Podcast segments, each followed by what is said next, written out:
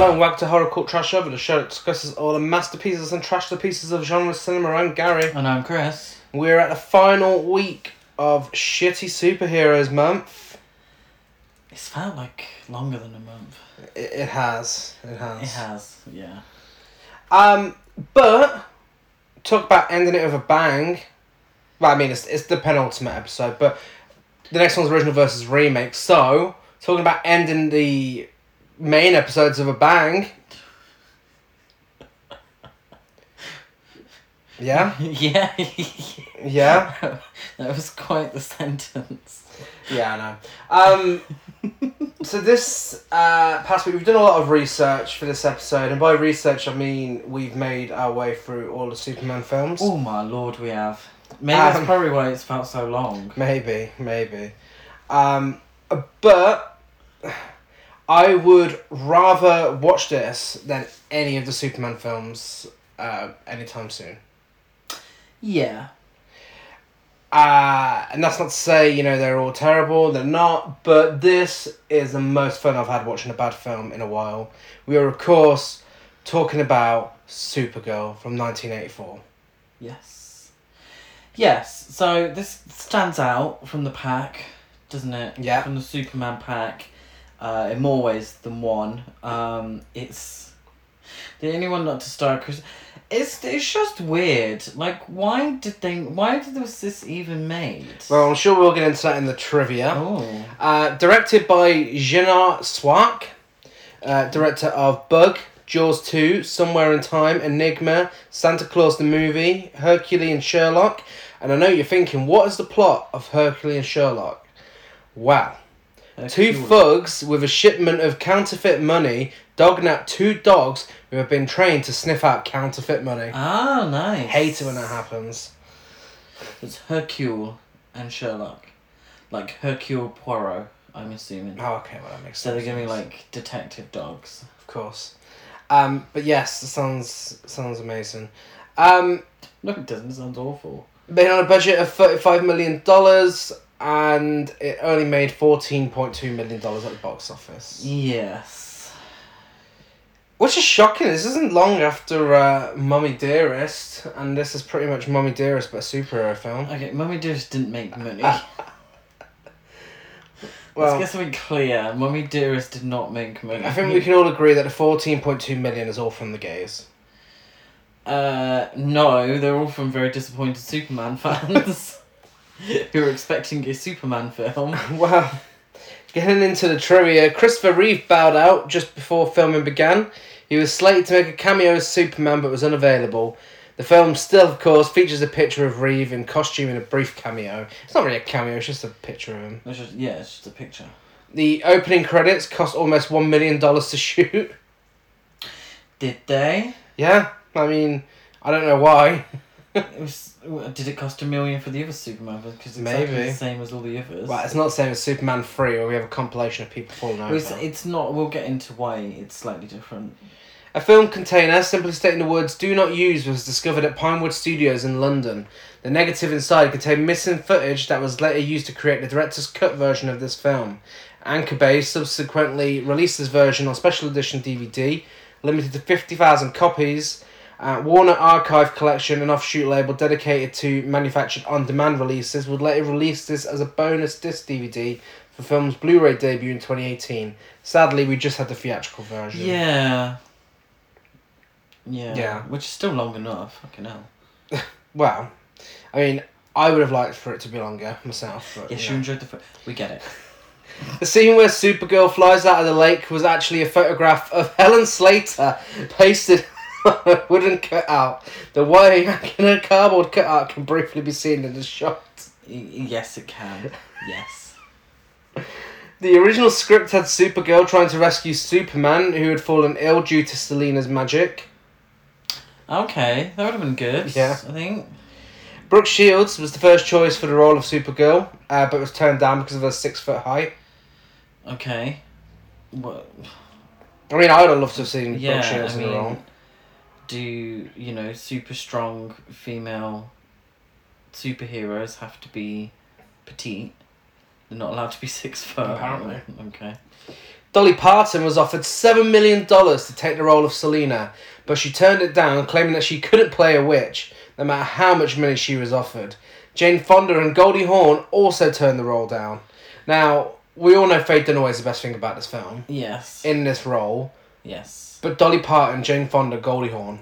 I mean, that would have been amazing. What I would have liked to have seen, knowing that now, would have to be like a coven of witches yes. and have all four of them.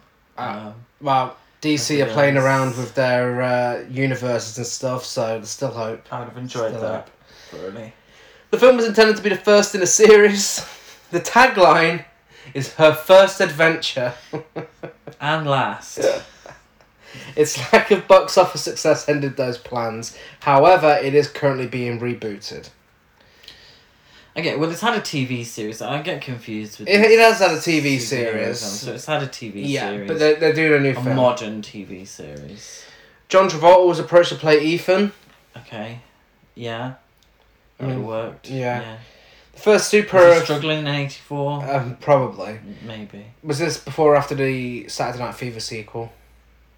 Oh God. Uh, probably just after. Yeah. The first ever superhero film to feature a woman in the lead. Yes. I mean, great start. Um. well, you know, let's get something clear. Gary keeps telling you how much he enjoyed this film, not for the right reasons. let's get something very clear right here. I could imagine a lot of superhero Superman fans back in 1984 were thoroughly disappointed in this Supergirl. Um, and what was the one next one after this one? Superman 4, The Quest for Peace. No, no, um, female fronted superhero film. Oh, God. Oh, it would have been Elektra, Yes. No, D- uh, Catwoman. Catwoman. Yeah. It would have been Catwoman. How many years later? 20? Yeah. Yeah. Yeah. Okay. Uh, Demi Moore. Says it all really, doesn't it? Demi Moore was slated to play Lucy Lane, but opted out at the last minute. Okay. Robert Wise turned down the offer to direct the film. Okay, he, would- he would have done something good Yeah. with it. On the car radio, the newsreader mentioned Superman went off to another galaxy. This was written due to Christopher Reeve refusing to make a cameo, of course, as I mentioned previously. Um, Superman going off to another galaxy was reused in Superman Returns. That piece of shit film. Which Superman returns to her five years after leaving Earth to go and find what is left of Krypton. So technically, this was still canon at that point. Ye- yeah. Yeah, I suppose so. Faye Dunaway's behaviour towards the cast and crew during the shoot annoyed Peter Cook in particular and led to a complaint to the producers. Dunaway was spoken to and told she was not irreplaceable and was close to being fired. This is not the first time Dunaway had upset fellow actors with a diva attitude. This wasn't her first time at the rodeo. As William Holden had physically threatened to slap her during the making of the Towering Inferno 10 years previously when she supposedly kept holding up filming by constantly being late on set and making last minute demands. what a queen. What a queen. Um, yeah, Faye Dunaway, bless her. She struggled during the her, well, all of her career by, by all accounts. Even from the get go, she struggled to turn up to places on time, um, and was very well known to have been a, a real diva. Um, making lots of changes to scripts and arguing with producers and directors and getting on the um I remember famously Bette Davis hated her hated working with her and this was towards the I can't remember the it was a TV film they did together and I'm dying to watch. Um but she was Bette Davis was going around all the um talk shows just saying Faye Dunaway's pretty, pretty much a bitch, you know. Which is ironic. I mean, considering obviously a lot of people know Faye Dunaway for her role as Joan Crawford, who also had a feud with Bette Davis. Yes, yeah, yeah. I think this was before um, she took the role in Mummy Dearest. Um, but yeah, she got she got on the wrong side of a lot of people. I would really like a Mummy Dearest style film about Faye Dunaway. Yeah, That that would be amazing. that would be good. so I mean, get apparently it's lasted to this day. I mean, it wasn't she sued recently for was she? yeah being really horrible to her assistants when she was in a play. No. Yeah. Well, for this film, uh, we, we do stand her because she's given everything we fucking need. Oh yeah, as an actress, we stand her massively. Um, especially when she's playing a bitch. You know, she knows, Yeah. she knows how to do it clearly. So getting into the film, after losing a powerful orb, Kara Zor-El, Superman's cousin, comes to Earth to retrieve it and instead finds herself up against a wicked witch. We get opening credits in the style of the Superman movies, but with clouds instead of stars, and a score that is blatantly ripping off the main Superman theme. Yes. Also, I found there was a lot of pink and purple. yeah, Um, compared to the others. bisexual. I wonder why. I wonder why. This is this is a super gay film, by the way. Um, just just as a heads up, I and I mean, we could have done this for Pride Month. It's it's that It, gay it's it's camp with a capital C A M P. and filled with queer coding. Yeah, kind of. Yeah, Yeah. yeah. So the first line of dialogue in the film is "Hello to you. I hope you are fine."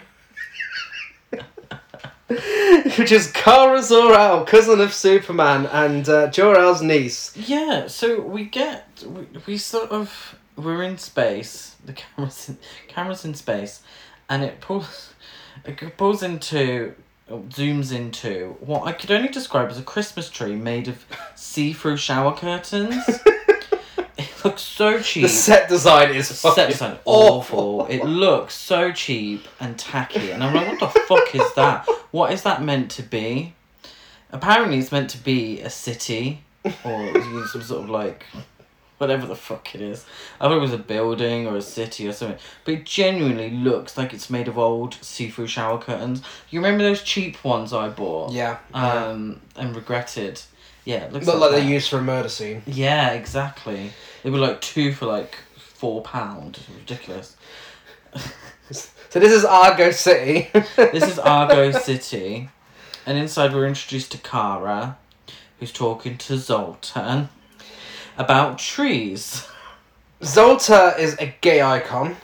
Uh, well, do you know what? Most characters in this film are gay icons. Um, Zolta is played by Oh, Peter Zoltar. I said Zoltan. Zolta. My- He's played by Peter. O'Toole, who is Deserve, Camping. deserving a better. camping the house down. Like, I mean, from the moment he talks, he has given us so much energy.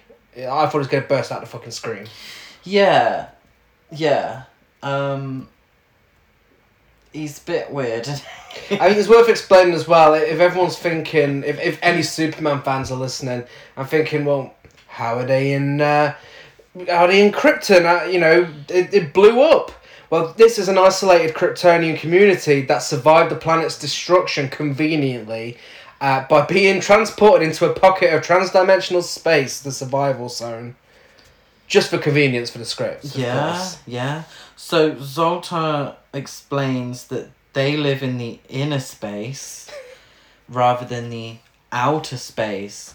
This is very convenient because Kara really should have learned all of these during her studies. And uh, we get a lot of exposition based purely on the fact that Kara just can't remember her studies. So Zoltar has to go over it again for our convenience. Considering she's just the film's lead character, she is a silly bitch throughout most of this. I mean, uh, but the thing is, at the beginning, it, she's idiotic. really, I don't know what's going on. Um, he shows her a unique and immensely powerful item known as the Omegahedron. Omegahedron, that's the one. Um, That's the ball, isn't it? Yeah. I just called it a ball for the whole. He's borrowed it without the knowledge of the city government and it powers the city. Um, and at this point, I've got in my notes the acting and dialogue is on the same level as the Star Wars Holiday Special. oh god. That's all I could think of. This is absolutely Star Wars Holiday Special. he then pulls out a fucking dildo. Oh, don't. It is some sort of fucking wand but it looks and works like a dildo. It literally starts vibrating Yeah. Like, and going up and down. And, And he says to Kara, he's like, "Put your fingers here, Kara, and press hard." so but this dildo wand can like create things from nothing, and like do a lot of stuff. It's it's it's it's hard. It's difficult because the ball is meant to be like the most powerful thing, but then this dildo wand is like doing loads of incredible stuff as well. Um, Kara using the dildo wand creates a large dragonfly That's what I did. I put creature because I didn't know what the fuck or it a mosquito. it's uh, clearly made of paper. Yeah. so she's she's made this using the wand. So she's drawn the outline perfectly, uh, like uh, you know the Disney Channel where they had Yeah. to write the bit. You're watching the Disney Channel. You're watching the Disney Channel. She's just that with a dragonfly, while Zartar is talking absolute shit. Like seriously, it's so boring. Poor Mia Farrow. She plays Alura, who's Kara's I mother. forgot she was in this. Yeah, she was in this. I haven't even got her in my notes. she's she plays Kara's mother, and she comes over and she, oh, what you what you pair up to, and uh, he's just absolute shy. I didn't get any of it down. it was so boring, and this spoiler alert: this is the only scene Mia Farrow's in. I mean, nineteen eighty Top build cast. top build cast, of course. Um, she's I don't know. She looks too young to be Helen Slater's mother. Um, she it's hard to describe because she don't fucking do anything. She's, No. Her outfit is just white, like a white sheet. Her hair ain't doing much. She's not giving really any acting. She just looks bored. She's like, oh, they paid me loads to be in. Let's just get this over and done with. Uh, fair billing, yeah, great, thanks. and um, yeah, that that's it. So this large insect tears a hole in a ve- the very plasticky city walls. So apparently it is plastic. It's Yeah. like fucking cling film or something. And the this ball, this powerful ball, is sucked out of this hole Jesus Christ. excuse me, and into, well, I was gonna say outer space, inner space, In space. In it's, a it's- It's in space. It's in in space. space, It's in space, some sort of space. so it's there. Then. This like vacuum's created, isn't it? Yeah. And Kara gets sucked into this hole, and uh, the hole's not that big, but Oh my she's God. struggling to what? Have you not thought about how you're wording This well, it's a it's a hole. It's a tear. Tear sounds Jesus worse. Christ. Tear sounds worse. It's, it's a wound. Tear definitely sounds worse. But she's and then she's saved by Mia Farrow, Peter O'Toole, and some random actor who plays her dad. I got absolutely no idea who he was. And they're absolutely fuming. so Laura and Kara's dad are absolutely fuming with Zoltar for, you know, taking the ball without permission and now the ball's been like I mean Kara's not in trouble. I don't know why not. She's fanning around with it. Uh, but Zoltar is in trouble. And this ball is the only thing that's keeping them all alive in the city. Mm-hmm. So they're essentially it's, it's almost like they're gonna run out of air, you know, because of it. So oh Zor-El, Zor-El is Kara's father. So they're absolutely fuming. No one else is. So there's extras in the background walking behind them, walking around them, completely oblivious to what's just happened, even though it means certain death for them in how many is it like three days? Yeah. something like that. Um, they're completely oblivious, but Zor-El and Alura are fuming. Um, in a strange series of events, Um, it's a bizarre series. bizarre series of events. When I say strange, that's my word. Kara then decides, without speaking to anyone, she then decides to get into some sort of space pod. And I'm assuming it's to retrieve the ball, Yeah. but I'm confused because her face isn't saying anything. Yeah, her face doesn't say anything throughout the entire film. It's but yeah, it's not like she's oh it's it's almost as if she's not aware of what's going on, which makes her actions really weird. I mean, why she doesn't look scared, she doesn't look excited, she doesn't look happy. She's just she just gets in the pod and then this pod fucks off. Uh, Zoltar explains that he's now going to banish himself to the Phantom Zone as a punishment. He's punishing himself because no one else seems to care around them. and um, yeah. Yeah. yeah, she goes it. to she go, Kara goes to Earth. She, well, she does. It's like um, the pure imagination sequence from uh, Willy, Willy Wonka. Yeah, Um, she's just sort of traveling in space. Not her face still is not giving anything away. She's just ugh. and um, that's rude. what? Fucking hell. She's a beautiful girl. Can't- Poor Helen Slater. Beautiful girl, can't act for shit. She looks like Olivia Newton John. She's beautiful, but she can't act for shit. Um, but then there's this like weird psychedelic shit going on around Yeah.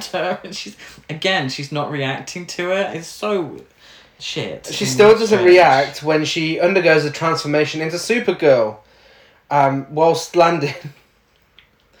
On Earth, meanwhile, um, the Omegahedron, uh, whatever the fuck it's called, is re- The ball, I'm the ball. calling it the ball. is recovered by Selena, uh, played obviously by uh, Slay Queen Faye Dunaway, a power hungry away. Slade Dunaway, uh, a power hungry witch, a would be witch, who is often assisted by the blatant lesbian Bianca. Uh, and she's seeking to free herself from a relationship with gay Nigel.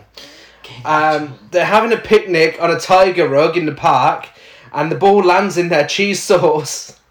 I thought it was hummus. I had it down as hummus. Okay, yeah, it looks like sauce. Nacho's It cheese does sauce. look like Nacho's cheese sauce. So, yeah, let's talk about this dynamic here. Um, I mean, Selena again is also clearly a lesbian who just uses men to get what she wants. Yeah, they're know, lounging by we the love to see it. river like a Renoir painting. Um, she says it's such a pretty world. I can't wait until it's all mine. okay, well, what, what have you done so far about it? Uh, and, and gay Nigel is, as his name suggests, extremely gay. He's, he's gayer than me and Chris put together. I absolutely read the character of Nigel as a homosexual. Yeah, like there's Uh, no denying this. Yeah. Well, He- they deny it. They try to deny it, but we all know the only reason he hangs around with Selena so much is because he wants to be her. Yes, yeah. So the the space ball falls into the dip, whatever it is, hummus, cheese, nacho cheese. Um, and seemingly Selena knows what it is straight away. um, also, it becomes clean very quickly. Um, she explains to Nigel that she's outgrown him. I've just outgrown you, Nigel. These things happen. Um, to which Nigel replies, "Go on, Gary, do it." You can't do this, Selena. Without me, you'd be still reading tea leaves at Lake Tahoe, you bitch. he didn't say you bitch. But um, the the ball seemingly allows Selena to start the car without the keys because Nigel said, "You're not going to go far without the keys, Stucky." and uh, she uses this ball. I, I don't know why she knows what this ball is. She seems to know straight away. This is just some shit that's fucking fallen. For, for all they knew, it was a fucking cricket ball that came at them from a I've game. been waiting for this all this time. Yeah. Um, but she can start the car without it. The radio tells us that Superman is on a peace seeking mission, billions of light years away. Of course, conveniently. Um, which I was very confused because I was a bit like, peace with Earth? Like, how, how has he heard this news that um, billions of light years away, a planet needs help finding peace? Um, anyway, uh, Kara then emerges from her pod, which results in her for for a reason, completely unexplained reason, results in her rising from the river like Excalibur.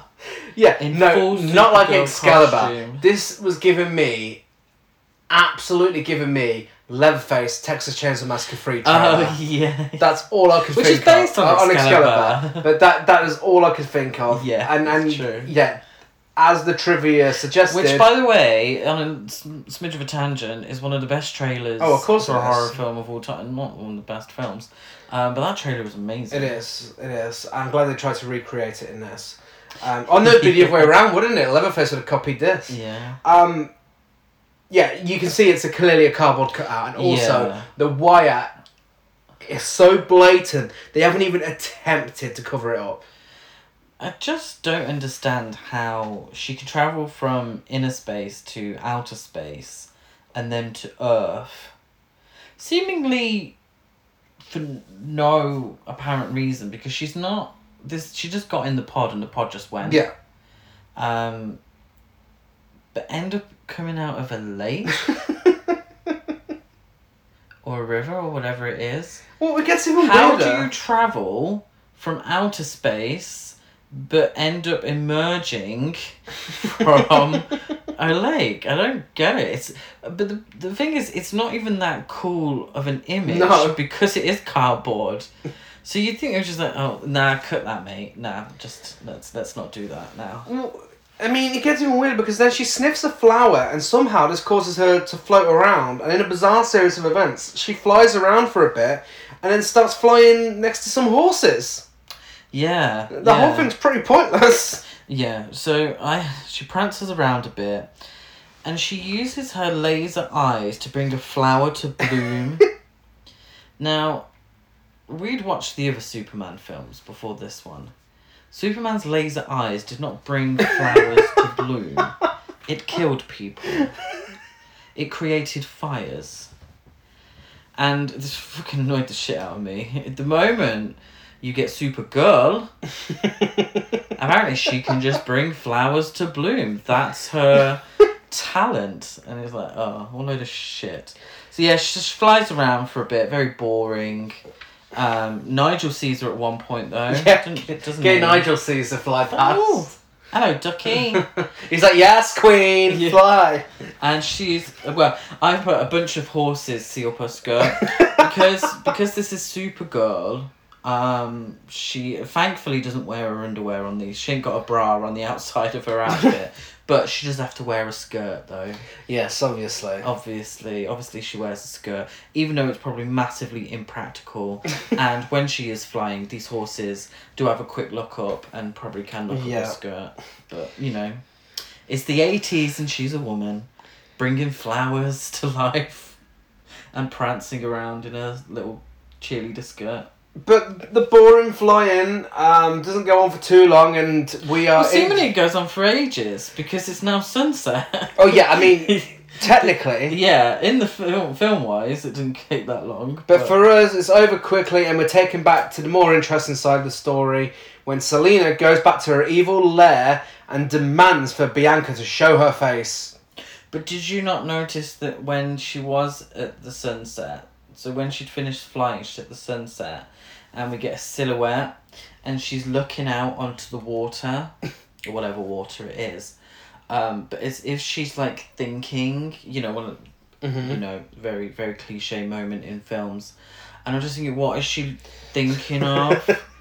because she's literally shown no emotion regarding the fact that she is probably partly half 50 Yeah. 50 responsible for the death of everyone in her home city But and and if she if that city does you know end if everybody Mhm. does die she will be the only survivor even though no one actually told her to be the one that to go and collect the Yeah. ball yeah, she doesn't give a shit. That's her whole film. She just has that look on her face where she looks like she's thinking constantly, yeah. But it's never clear what about. yeah I, I'm assuming she's worried about her home planet. It would be the first time. But imagine you're mia farrow allura yeah, Yeah. and you you've your daughter's playing with some dildo wand and a ball and, and, and whatnot, and she's managed to tear a hole in your city, um, and this ball's gone, and that is imminent death for everyone. Mm-hmm. Yeah?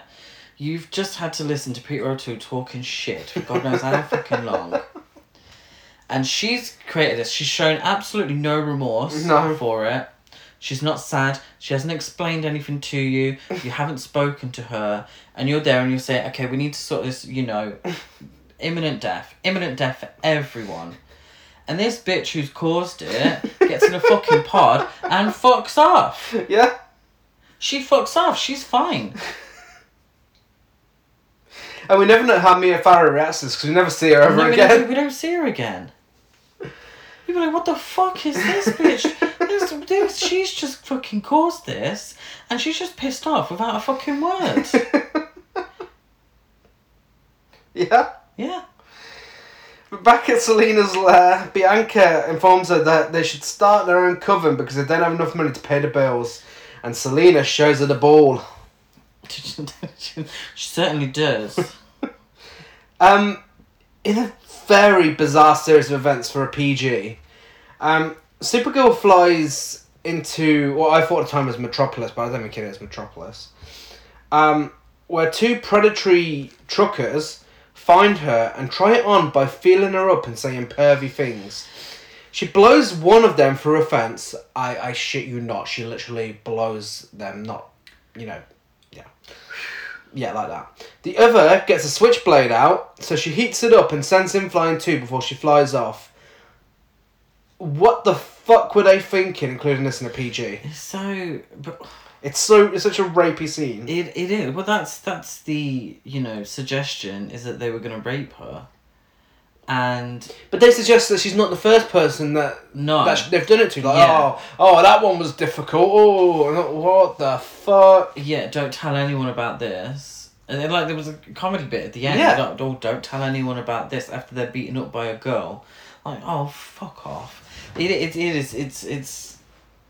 I really seen this should have fucking cut Yeah. because you know just because this is Supergirl, doesn't mean we have to have a sexual assault scene. Mm. You know, because they look up her skirt, they touch her. Yeah. you know, inappropriately. It's like, is it really fucking necessary? We're now fucking Christopher Reeve having something like this. No. Why is it the fact that you, you know, you've got a tried and tested formula, Superman, this is Supergirl, do exactly the same thing, but she's a girl, Yeah. you know? But she's super strong. But then there's this whole hilarious thing where it's, oh, we got beaten up by a girl. And they have to include this sexual assault. Oh, fuck off. Yeah, and I think this is one thing we've definitely noticed this month, um, discussing more female superhero films, is the fact that, you know, the rules always have to be different for them and you know, it's it's obviously it has changed now. It, it has changed, but the state of female superhero films between nineteen eighty four and two thousand and five when Elektra was released was dire. Yeah. Not only was there hardly any, but when there was, there was always something insulting in them. Always something. it, it was always something it just didn't sit well comparing the way men are, are you know are depicted in these films and the way women are okay i made fun of the skirt. Like, she wears a skirt. Women wear skirts. That's fine. It's you know if they want to give her a skirt to differentiate her to superman i mean superman has fucking undies out on, on the Mm. outside of his costume. But there's just so many things that are so fucking insulting. It's literally and spoiler alert, the whole of this film is essentially around Selena wanting Supergirl's man. A lot Yeah. of a lot of this plot and the conflict between the two is about a bloke. Mm-hmm. That's so fucking insulting. Yeah. And then Catwoman, the fact that the whole film was based around Sharon Stone not being able to Yeah. not wanting to age Mhm. and about a fucking beauty cream that was gonna you know you wouldn't get that in a, a, a you know a male you know led superhero film you wouldn't get that because it's fucking stupid. Yeah, yeah. You know, come on, mate. Oh yeah, I mean, I think if things didn't change the way they did recently with Joss Whedon, I think we may have even seen more of this with because he was attached to do uh, a Batwoman film, Mm. a Batgirl film, whatever. Um, but literally throughout all of his, obviously he's recently been cancelled because throughout all of his films that he's done superhero films, all the female characters are either pushed to the side or sexualized in some way or another. Yeah. And he straight up told Gal Gadot he'd ruin her career. Yeah. You know, um, I mean, for example, in Justice League, in his version, there's a scene where a group of women have to fight a big CGI monster thing, and they're all taken down immediately. You know, no no fight was put up whatsoever. But then in the Snyder version, it's a prolonged scene. I mean, you've seen it yourself. It goes Yeah. on for ages, and they all put up a fight. Yeah. Um, there's another scene where the Flash falls onto Wonder Woman's boobs, and it's hilarious because he fell onto a pair of boobs. That's gone in the Snyder Cut. So, I mean, we're seeing progress. And Joss Whedon's obviously the biggest example of that because he was this piece of shit still continuing this sort of thing that's going on in 1984, still going on today. Yeah. Um, but yeah, it's it's good that we're seeing progress now. I mean, we watched Black Widow two weeks ago. No sexualizing whatsoever No. in that film. She was treated as if any any other superhero character would be treated, Yeah. and that's how it should be. And it's so. This is what we want to see. We want to see them treated the same. But as a woman, it means so much more. Yeah. Because of the history there.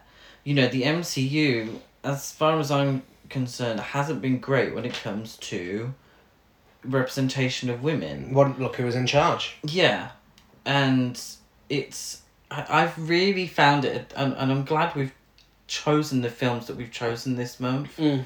because I feel like we've really seen it, Yeah. and there's still a far way to go. There's still a way to go, Mhm. but looking back on these female representations in these superhero films, it's abysmal Yeah. or completely non-existent. Yeah. You know, um, what was quite refreshing was to see um, Margot Kidder's portrayal of Lois Lane. Yeah. You know, in Superman one and two. In what? Yeah, one or two. Yeah. But then that's that's a good comparison. Because then when it gets to three and four, someone different came on board, and again she was just a stupid, dumb character. Yeah. They they made her out to be so stupid. They did. That's not who the character is. No, no. And it, it never has been. God, we looked at it in the bloody nineteen fifties, and she was a strong. You Yeah. know, she was kicking ass. Yeah. You know, there's no excuse for it because, as far as I'm concerned, in the in the comics, I mean, the representation probably not hundred percent, but it's been much better Yeah. than it has appeared on film. Yeah. And the, I, I'm sure we could, you know, dedicate a whole episode to talking about female representation in superhero films. But I, I just, it, we've come a long way. Yeah. And we, we can sit here and, and, and enjoy this film as a, as a camp old time. Yeah. But there is certain aspects that don't sit particularly Yeah. well. Yeah, absolutely. But moving on, Selena's having a big gay costume party um, to the tune of What Is Love by Howard Jones. Yeah. The first of two Howard Jones films to make it film on, songs to make it into this film. Um, I'm confused because you just described it as a costume party, and there is of course a white woman there dressed up as a, of a Native American. Yes. Um, but I didn't see anyone else dressed up. um, Selena is dressed in um, traditional Chinese clothes. Isn't Yeah, it's, she? it, it does a little like uh, cultural appropriation Two, party. well, that's the, but that but no one else is like dressed up in costume. No. So you have two people there who are seemingly not at a costume party because no one else is in co- in a costume. So it's not Halloween or anything like that. So they've decided that their best dress is Native American or Chinese. These two white women. yeah. Okay. Selena Just so informs. just so you, you know, so I understand that this is what they've gone for. Yeah. Selena informs gay Nigel that she's planning on world domination, and he tells her he has a blue and red secret. Oh dear, she got that checked out. He- He's he's seemingly quite forgiving, actually, considering he was like, "You're nothing without me. Fuck you." Yeah, she tells him that she has a secret too. She has the power. She then lights a cigarette with her nail, Yes. and he says, I have in my time seen a great number of things, even more impressive than a human cigarette, cig- cigarette, cigarette lighter, dear lady. Mm.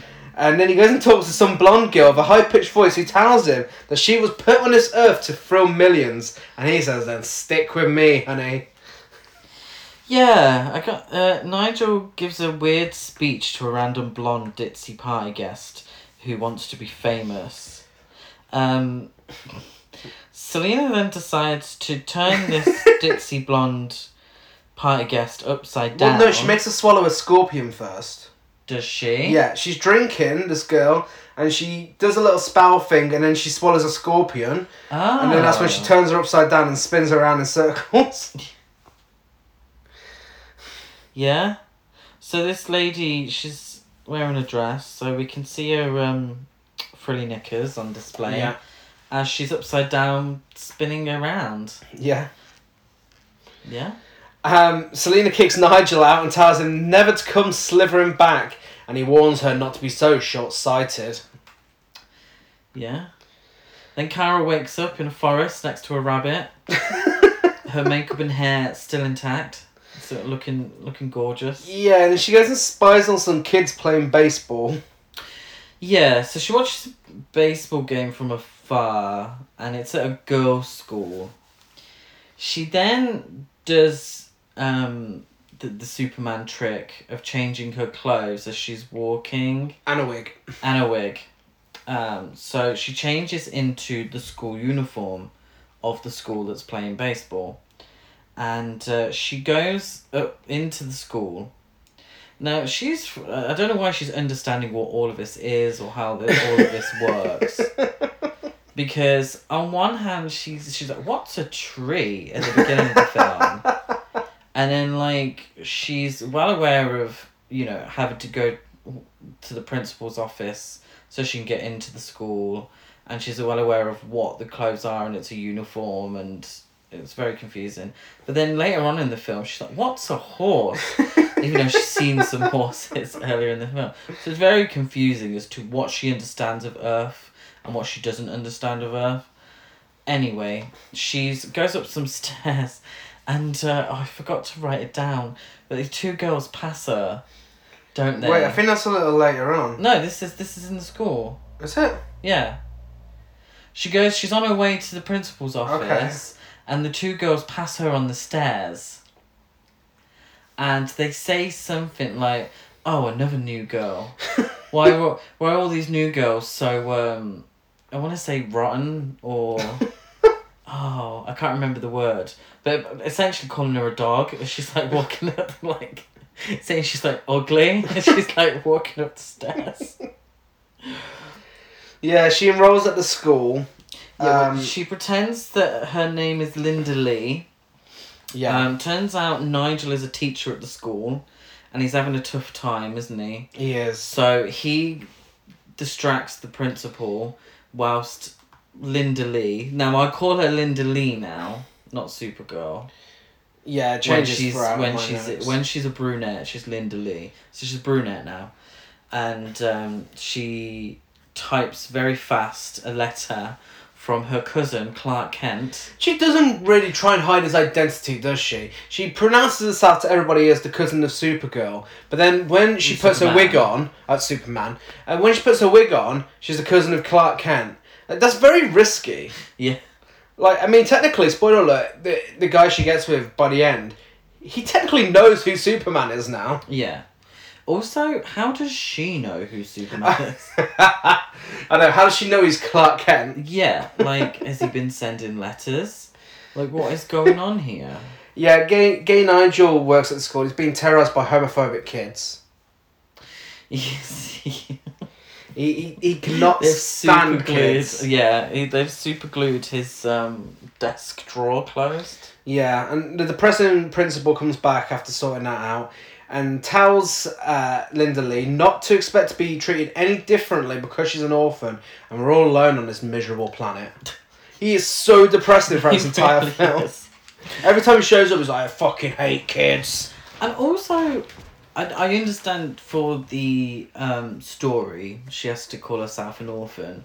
But she didn't really seem that sad because No. potentially she will be an orphan very quickly. Everyone's having a camp old 80s time uh, in the dorm room. Someone's even doing aerobics yeah, in her undies. in her undies. in her underwear doing aerobics. When the principal walks through and ruins all the fun. Uh, Linda befriends closeted lesbian Lucy Lane, the younger sister of Lois Lane, conveniently, who happens to be studying there and they're told to be roommates. Now, come on. This isn't an accident. This, this, this had to be, there had to be some queer coding involved here. I mean, you know, Clark Kent and Lois Lane, tell anyone that, you know, whether they know Superman or not, they, they know what's going on there. Mm. To put a Never Kent with a Lane, um, and have them dressed the way they are as well, you know? Yeah, she's got uh, a sideways baseball cap on, she? Yeah. Which for 1984 screams lesbian. Yeah. Um, she's also got a lot of men pictures, uh, pictures of men all over her room. It's almost like she's trying to convince people. She's. I feel like she's um trying to cover her tracks. Yeah, a little she- bit. And every given opportunity, like, oh, yeah, that honk Superman. Oh, oh, Jimmy Olsen. Oh, I'll have a bit of that. Oh. And it's like, um, yeah, who are you kidding, hun? Yeah, and, and obviously it's 1984, and we, we we don't get queer characters Yeah. in uh, mainstream cinema.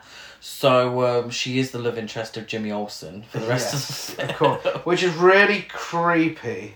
Oh, Um, do not get me started on the ages in this film. Yeah. We'll we'll get to that. They establish that Clark and Lois work together before Linda finds and strokes the Superman poster in the dorm room.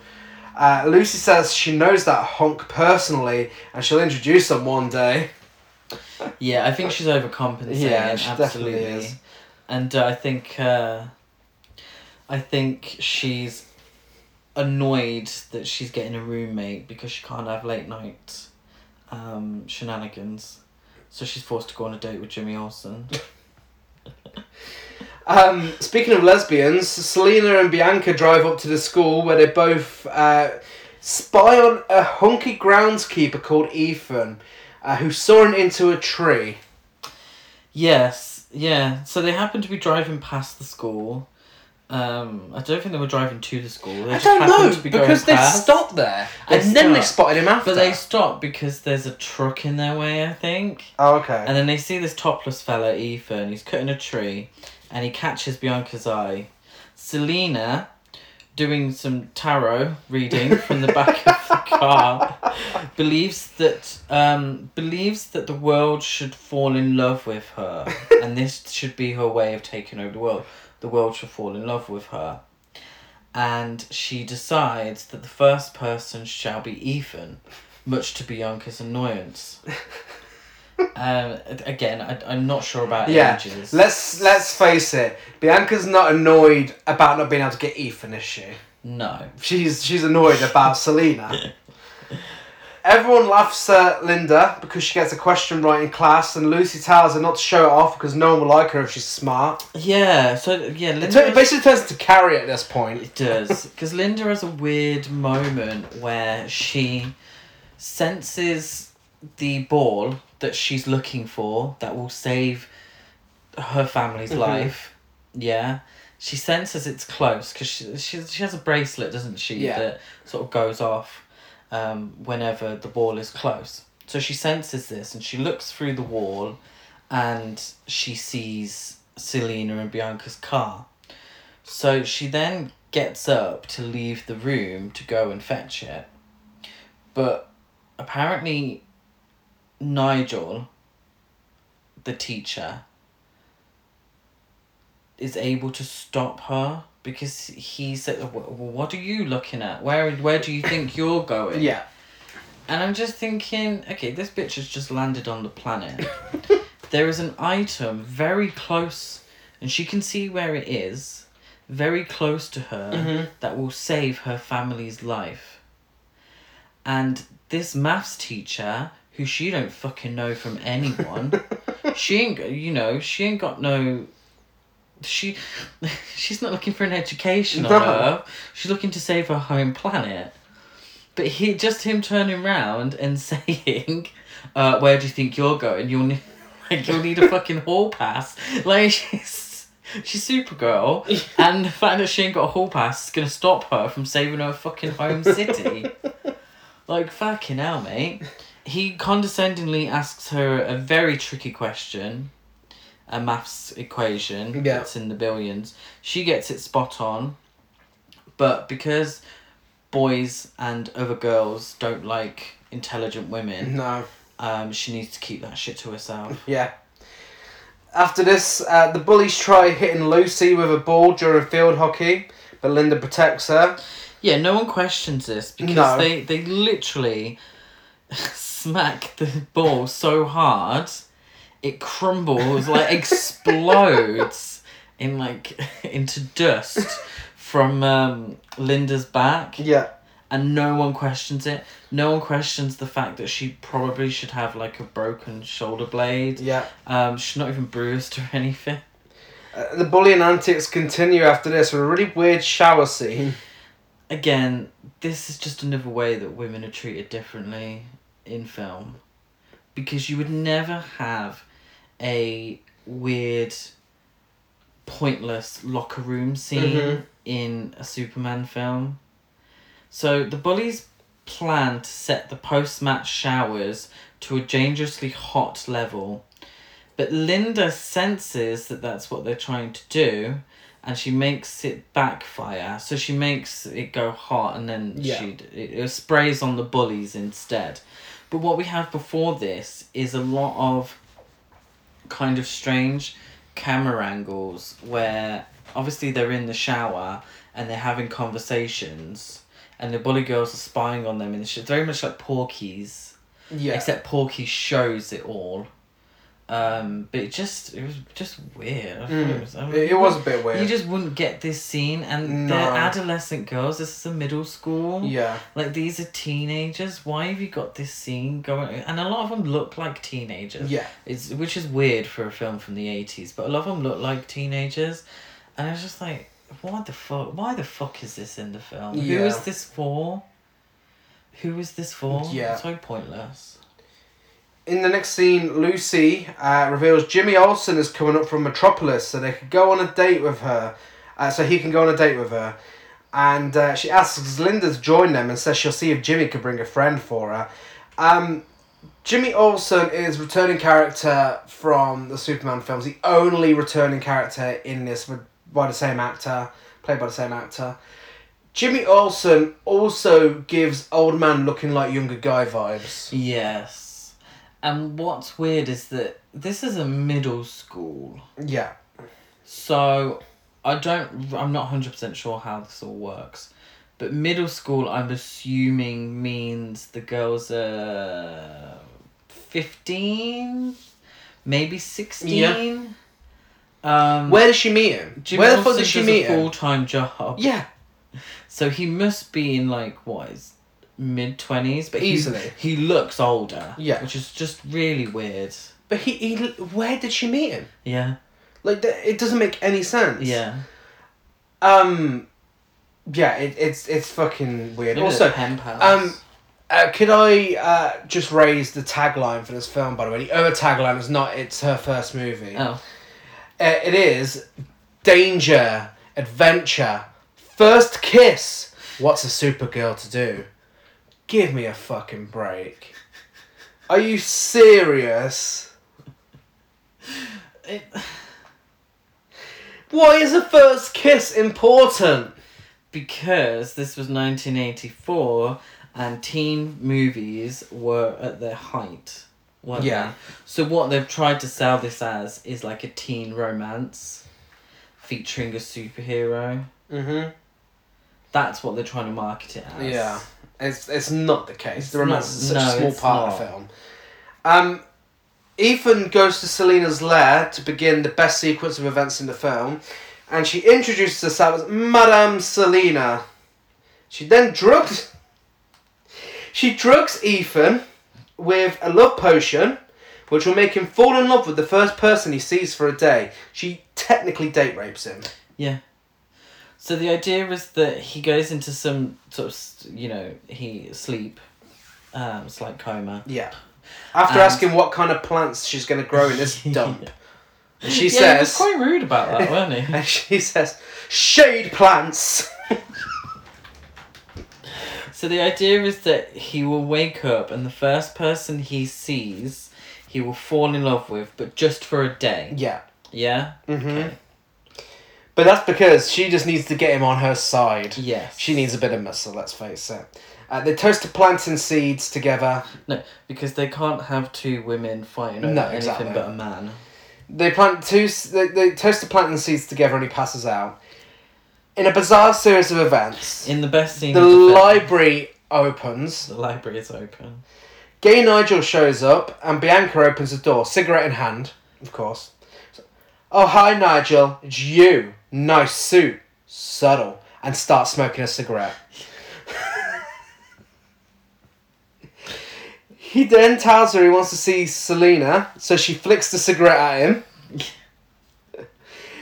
and he says he wants to make a very serious proposal. To, to which Selena says, In that outfit? Gay Nigel reveals it's a leisure outfit that he's wearing to let his hair down whilst he has some time off from work. Away from the little beasts. Beasts, how dare you? Do you know what energy this scene was giving me? They're marigolds. They're marigold. if you if you swapped marigolds for a leisure suit, it's a leisure suit. it's absolutely giving me that energy. From which film? People know what we're talking about. The. Gay Deceivers. So the very famous clip online of a film that no one's seen because it's fucking impossible to get hold of, and I'm absolutely desperate Probably to see for it. the right reason. If anybody wants to send me a copy, just DM me. I'll give you my address. Um, the Gay Deceivers, and it's the scene where the woman and the man argue over whether it's marigolds or peonies. Yes. Uh, Ethan regains consciousness in Selena's absence and wanders out into the streets. Gay Nigel tells Bianca and Selena that they are girls playing with fire. to which Selena says, Because we own the matches, I of all people know a hustle when I hear one. Goodbye, Nigel. Bianca says, It was nice talking to you, Nigel. Selena says, No, it wasn't! Okay, just so everyone knows, Gary's impression of Faye Dunaway in this film is just an impression of Faye Dunaway in Mummy Dearest. But that's what she's doing! this is what she's doing. This is what she's doing. She's playing a ginger version of Joan Crawford. Bianca, please. please, Bianca. Nigel puts his foot in the door and Selena is fuming. She says, A word of advice, Nigel. If I had your skin problems, I'd stop bothering people, put a bag over my head and go live under a bridge. And she kicks his foot away from the door. To which he says, There's nothing wrong with my skin. But then he catches his reflection and he's got spots all over his face. To which his response is, That bitch. Everything we've just told you actually happens in this film. We Actually are not eh, happens. we're not exaggerating. This actually happens in this film. And it's camp. This is a film made for gay people. I don't care what anyone says. It is so camp. Like, I mean, in your face. You can't avoid it, camp. It's ridiculous. So Ethan's fucked off. Selena and Bianca can't find him. to which Selena keeps saying, Where is he? she just keeps repeating it whilst walking around the hideout. She blames it on someone called Christina for some reason. I'm not sure. I'm not sure why. Um, but he appears in the mirror briefly, but they don't know why he appears in the mirror. They then go to fetch the magic ball to get him back up on the screen. And this magic ball's growing for some reason. I really don't understand this part. Well, my Like, favorite. The bu- she's put the ball inside some sort of dragon ornament, and this dragon ornament is She calls it a box. She calls it a box. It's not a box. It's not a fucking box. box is a fucking cube or cuboid. It's not a fucking box. Yeah. Um, my favorite thing about this scene is how the vision she has of Ethan walking around the streets is all through the cameraman's lens. Of course, of course. Linda's having a stroll. Um, when two, when two girls walk past, two ladies, should I say, walk past her gossiping, and they, one of them says, "I told her to take him for every cent, clean him out."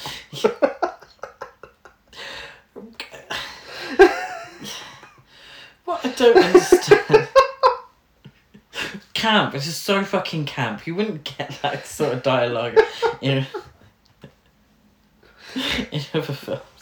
What I don't understand is is Ethan walking around with his eyes closed because he's passed like a dozen old men. He's passed so many people. He's walking down the middle of the fucking road, a busy street and he hasn't fallen in love with a single fucking No. person. Is he walking with his eyes closed? And if he is, why? Except for Because most of the that- people he's crossed have been men. yeah, but ex- apart from the fact that obviously he's gonna fall in love with Supergirl because the plot's very predictable. Apart from that, is there any reason why he would be walking down the road with his fucking eyes closed? I think not. Jimmy Olsen and Lucy's weird date is in full swing whilst the diner's playing a new song by Howard Jones. Yes. Uh, they notice Linda walking by, and Jimmy is so confused by the fact that she's supposed to be Clark Kent's cousin. I don't know why, it's not really that unbelievable. Yeah. Lucy invites Linda to Eddie's all night party. Oh, we never got to see Eddie's all night party, did we? Didn't know. No. Uh, question: Why is Linda in her uniform? I have no idea. Um, but he, Lucy spots uh, Ethan walking in the road, and she's like, "Get the fuck out of the road, you twat!" She actually calls him a dingleberry. To which, obviously, to great hilarity, Linda says, "What's a dingleberry?" oh God. Jimmy reckons Ethan will get creamed if he continues. Uh, Linda definitely gives um. Oh my God, Kathy Hilton energy. Yeah. What's what's a horse? Who's hunky dory? Selena uses her newfound powers to animate a construction vehicle to a retrieve skid steer Ethan. loader. A skid steer loader. I googled it. She gets it to uh, retrieve Ethan, um, causing chaos, of course, as it does so. Oh yeah, absolute hilarity. Chaos ensues. A wedding's ruined. Lucy uh, steps up, becomes a bit of a slay queen at this point. She tries stopping it, She does actually. She takes control of the situation. whilst Jimmy Well, fucking stands in front of it taking photos. I know. Yeah. And then she eventually faints. Well, she knocks her head. She hits her head, and she passes out. Uh, what does Linda do next? Linda, oh my god. So Linda sees what's going, the pandemonium that's ensuing. So she goes, she runs to the bathroom. she runs to the bathroom to change into Supergirl outfit. She knocks into a woman on the way. Then she says, Sorry, I'm in a rush. Then the woman replies, I know the feeling. Which I'm assuming is a reference to potentially having code brown. Did you get that? Oh, obviously, Yeah. yeah. She's just had a massive shit in those toilets. Yeah, yeah. She, she's had a desperate. Why the She's had a fuck desperate was this necessary? Oh, I know the feeling. Why was that necessary? I've just had uh, violent diarrhea myself. Um, yeah, after she gets rid of the smell, Supergirl rescues Ethan, changes back to Linda, and he immediately falls in love with her instead of Selena, and forces a kiss on her, unsurprisingly. Uh, Selena and Bianca watch in shock, and Bianca says, Is that a storm dragon? And Selena says, A Supergirl. Don't! Don't look at her! I um, I've got a question. I've got a little Kathy Hilton question myself. Uh, what's a storm dragon? I have no idea what a storm dragon is. Storm dragon. I'm googling it as we speak. Does it come up with Did you mean Helen Slater? Helen Slater. uh, a st- no. What is a storm dragon? A storm dragon is a hybrid dragon of the lightning and cold elements from Okay. Dragonvale. I don't think she's. I have absolutely no idea. I think Bianca's trying to call her a dog, basically. Storm dragon. Um, Selena and Bianca have a girly gossip about Linda. Uh, Selena thinks gay Nigel put her up to it. and tries casting a spell to destroy Linda, but it just ends up blowing a hole in her wall. They just excuse me. They just keep calling her the wimpy girl. they refer to her as the wimpy girl. She, she then basically conjures up the the Evil Dead um, camera, which is it it is literally she just sends wind after her, and not It's the type that the woman had in the toilet. I, I think potentially the budget Yeah, plays into this one because she casts a spell for shadow. She keeps going on about this fucking shadow shit. Um, to find and destroy her. Um, Bianca's oh she's just a teenager. Um, and Bianca and Selena should focus on the flying girl. Hmm Um, Linda returns to the dorms and starts to practice kissing in the mirror with herself. I'm not making this up. And then, so this strong storm starts brewing outside, and Linda turns into Supergirl to deal with it. I don't know what. It's just a storm at this point. yeah. She fights some seemingly invisible entity as Selena and Bianca give a running commentary for us. Because they're watching on their mirror TV. Cameraman's angle. Supergirl then uses an electrified lamppost to defeat the monster. So this is invisible monster. Yeah. So she can see the monster. Mhm. She gets the lightning bolt to electrify a lamppost Yeah. and then like stabs it with it like it's fucking the end of Suspiria. um, and then we see the monster, but I'm assuming the Briefly. monster briefly because of budget constraints. Um, Selena is fuming and says, "Send a man to do a woman's job, and look what you get." Don't fuck with me, fellas. Um, in bizarre series of events, because that uh, that wasn't bizarre enough. she goes back into the dormitory dressed as Supergirl.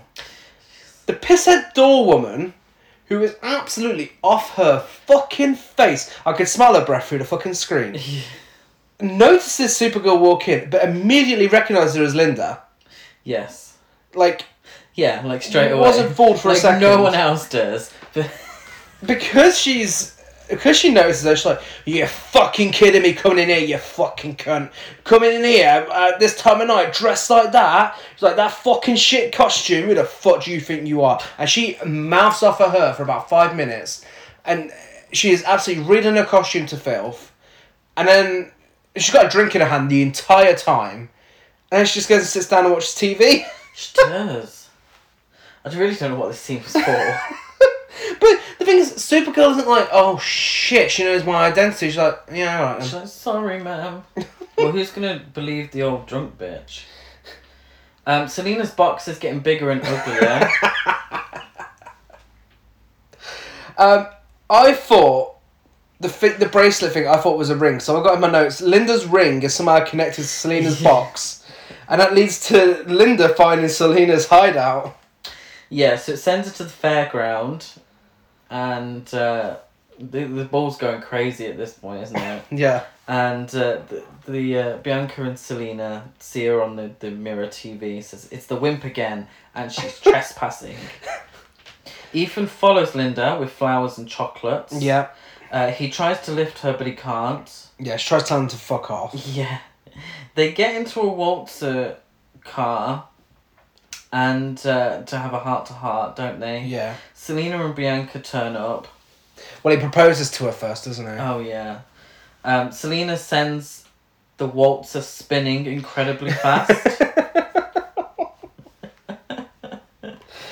but um, when once she stops it, uh, Linda's nowhere to be seen because she's now Supergirl.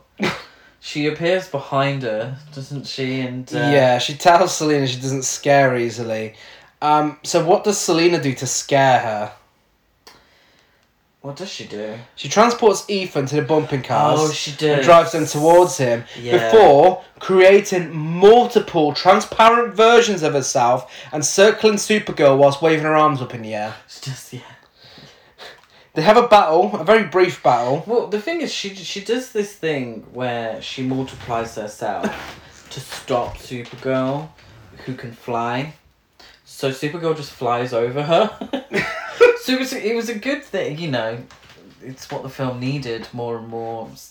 Faye Dunaway, um, but it was ultimately quite pointless to do that to someone who can fly. Yeah, and, and Supergirl literally just throws a bunch of poles at her, um, saves Ethan, and then Selena makes the poles bend with a spell and says, Now I am really upset. Christina, bring me the axe. So she throws a rock with a spell and knocks Ethan out. no, not a rock, Is it not? a coconut. Is it a coconut? So Supergirl and Ethan land by a lake, and a coconut falls out of the sky, hitting him on the head, knocking him out. Selena sent a coconut to land on his head. Unfortunately for Selena, she can't magic Ethan to her, so she reluctantly calls Nigel for his help. They pretend Nigel.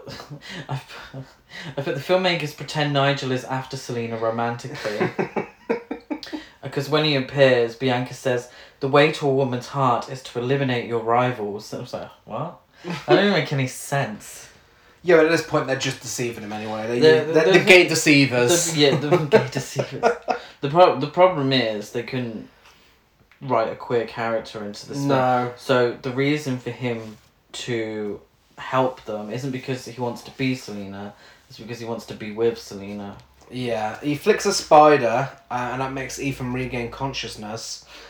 And Ethan's mind is blown when Supergirl reveals that she's Superman's cousin and has all of his powers. And of course, they have that first kiss, which then helps him realize that Linda is Supergirl. Yes. Conveniently, the cave TV, um, the the hideout TV isn't on at this point, so No, they miss out on this very important Thankfully. information. That's because Nigel has brought the Burundi wand with him, which he describes as the embodiment of evil. Now, this Burundi wand, I don't. I'm assuming it's working together with the ball. Um, because it's now so powerful, it allows Selena to bring Ethan to her, Yeah. and he's chained in bed.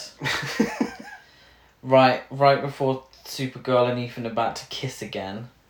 Oh, oh, is it about? Oh, so they've kissed. yeah. He realizes it's Supergirl. They go to kiss again, Yeah.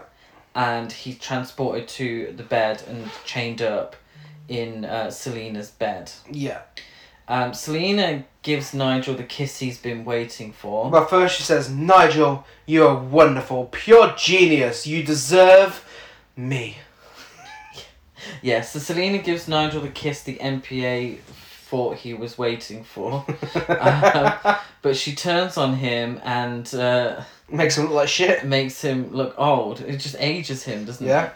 So she sends him to the beach that makes people look old, turn old. um, then we cut to two characters we haven't seen for a while. I forgot her name. Lucy. Lucy. Lucy and Jimmy, and in the street where they were, when the pandemonium took place, a mountain has appeared. Oh my god.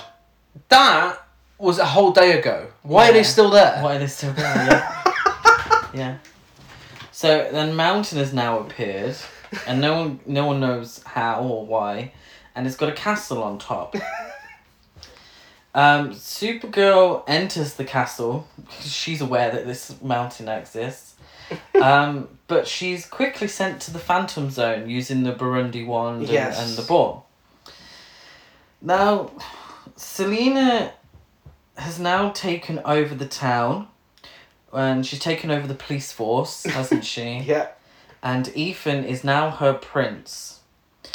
Um, she arrests Jimmy and Lucy because they're protesting her. Well, she's driving around with. I don't know how long this has been for them to get the signs ready to say no Yeah. more Selena. Literally, the castle's just gone up. Everyone's protesting it straight away. They already know it's her. Yeah, She's driving around with gay Nigel chained to the back of her car. yeah.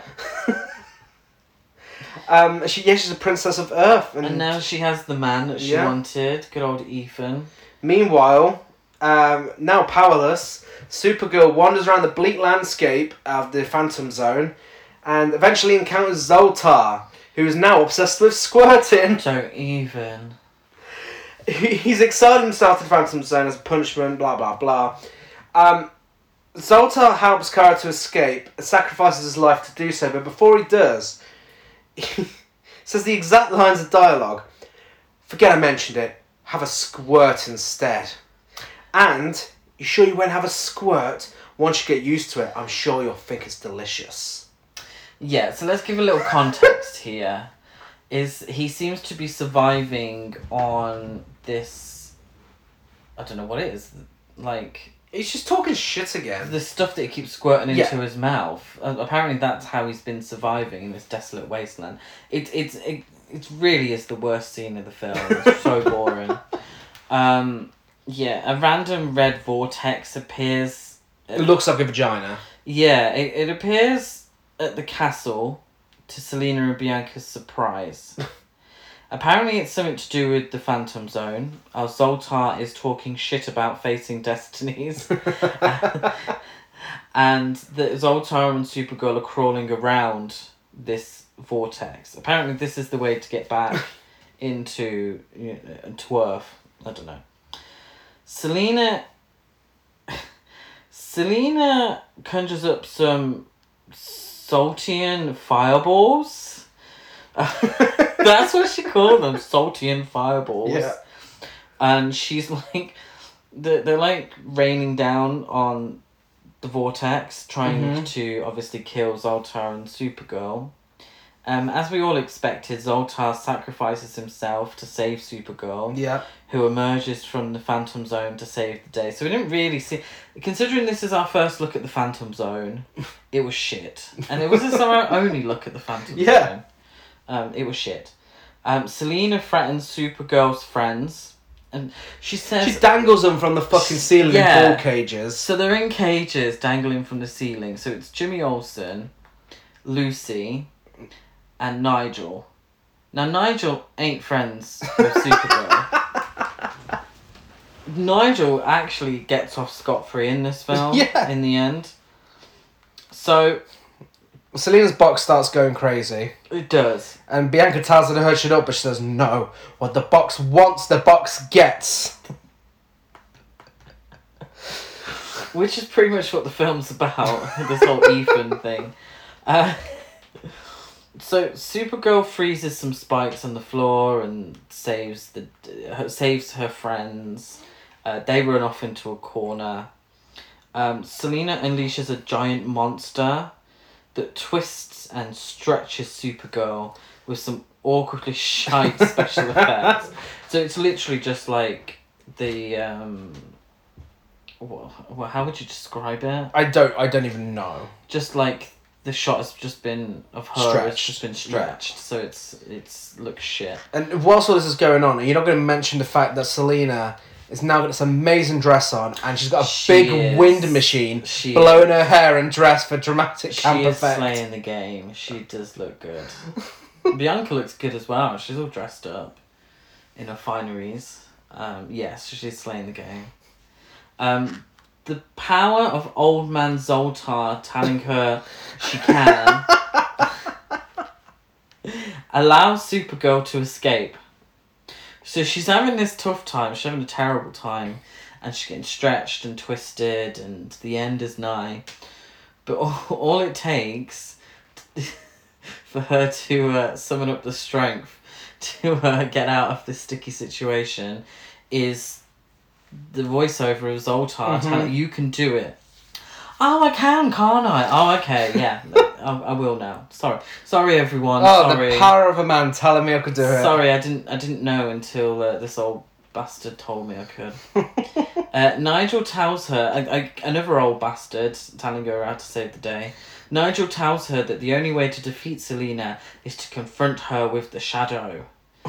Um, Supergirl does this by spinning like a tornado around Selena, and yeah, Bianca is vanquished into the mirror, and Selena's vanquished into the mirror by twirling. Yeah. Uh, yeah, is that is that what happened? Yeah. They're, they're sucked through the mirror portal, which promptly reforms and traps them all forever. So yeah, which Nigel probably should have joined them as well, Yeah. um, but he doesn't. Um, Supergirl says her goodbyes.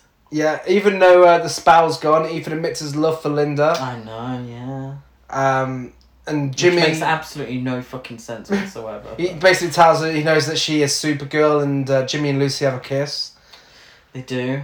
Ethan understands Supergirl must save Argo City. A bit late now, really. Yeah. Uh, and that he may not see her ever again, and he'll explain to Lucy and Jimmy about Linda. What the fuck's he going to explain? I know, yeah. She died. She, yeah, she died. She died. Kara returns the ball to a darkened Argo City, which then lights up again. And that's it. Yeah, that's, That's, Supergirl. that's the film. That is Supergirl. What an absolute blast. I was entertained, apart from the vortex part. I was I was entertained throughout. It's Yeah. got so much camp value. It's not a good film, Oh, no. but it's a riot to watch. It, this is, yeah, this is the exact type of thing we always wanted to discuss when uh, starting this podcast. Yeah. films like this, films that really thought they were doing something, but it just they just they just weren't. No. no. But if you enjoy over the top Faye Dunaway performances, check. Yeah, If you enjoy a special kind of 80s queer coding, check. If you enjoy Howard Jones, check. if if you enjoy serious superhero films, do not watch. no. Do not. It's I mean it's certainly better than Superman 3 and 4. just just for uh, entertainment value. Yeah. Yeah, like I said, I'd, I'd if I was given a choice to what rewatch those films or this, I, I'd absolutely choose this straight away. It's just so much fun. Yes, it is. So yes, go and watch Supergirl. It's recently got a Blu-ray release in the UK. Go check it out. Yeah.